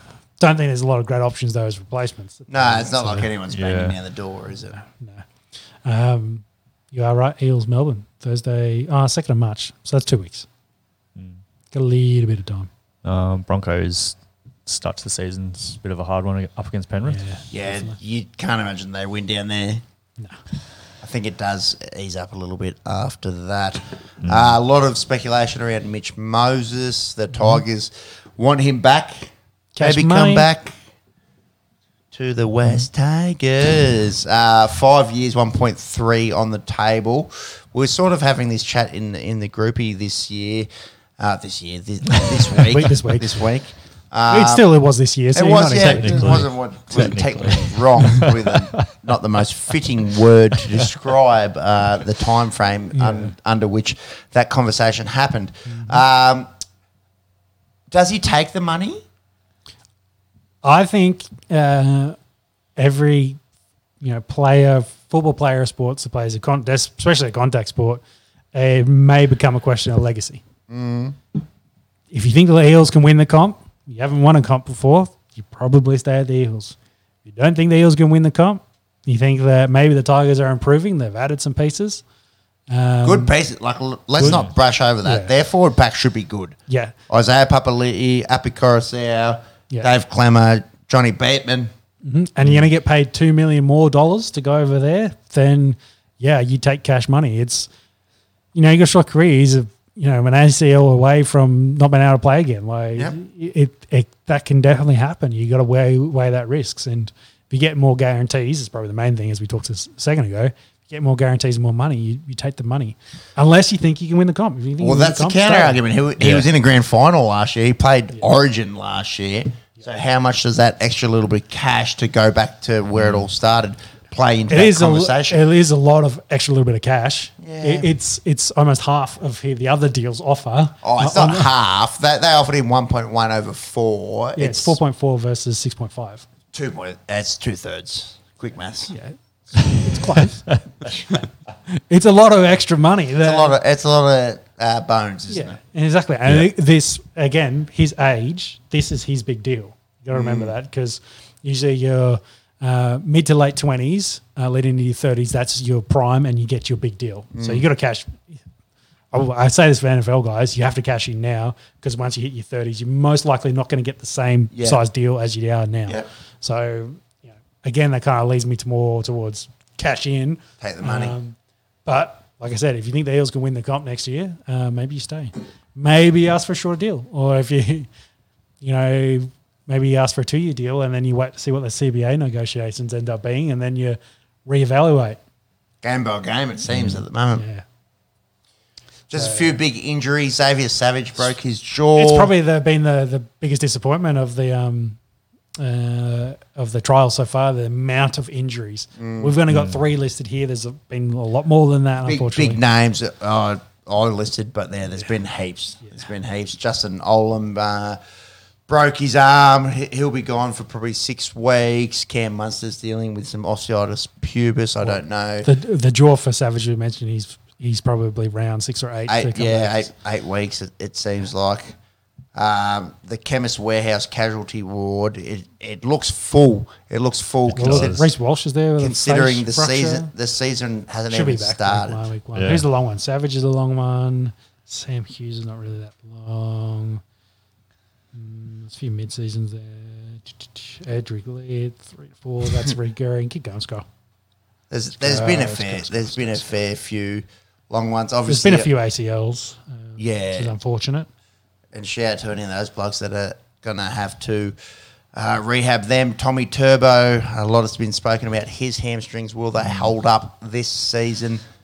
Time will tell. As a Dragons fan, I hope not. As a Blues fan, I hope they do. So I'm in between a rock and a hard place there. Will we do a bit of Pappy? is... Pappy's good, but he's still recovering from all the various things, which has been unfortunate. Yeah, that's probably rugby league. I think we'll preview next week. I think we have to preview it next week, and then maybe the Aussie rules probably 2 weeks after. Yep, agree. Thank you to anyone that has listened to the pod live. We appreciate the comments.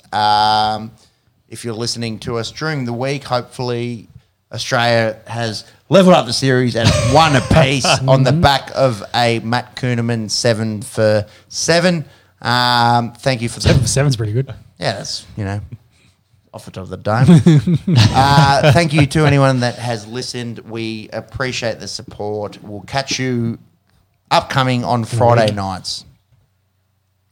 Thank you. See you next time. Bye.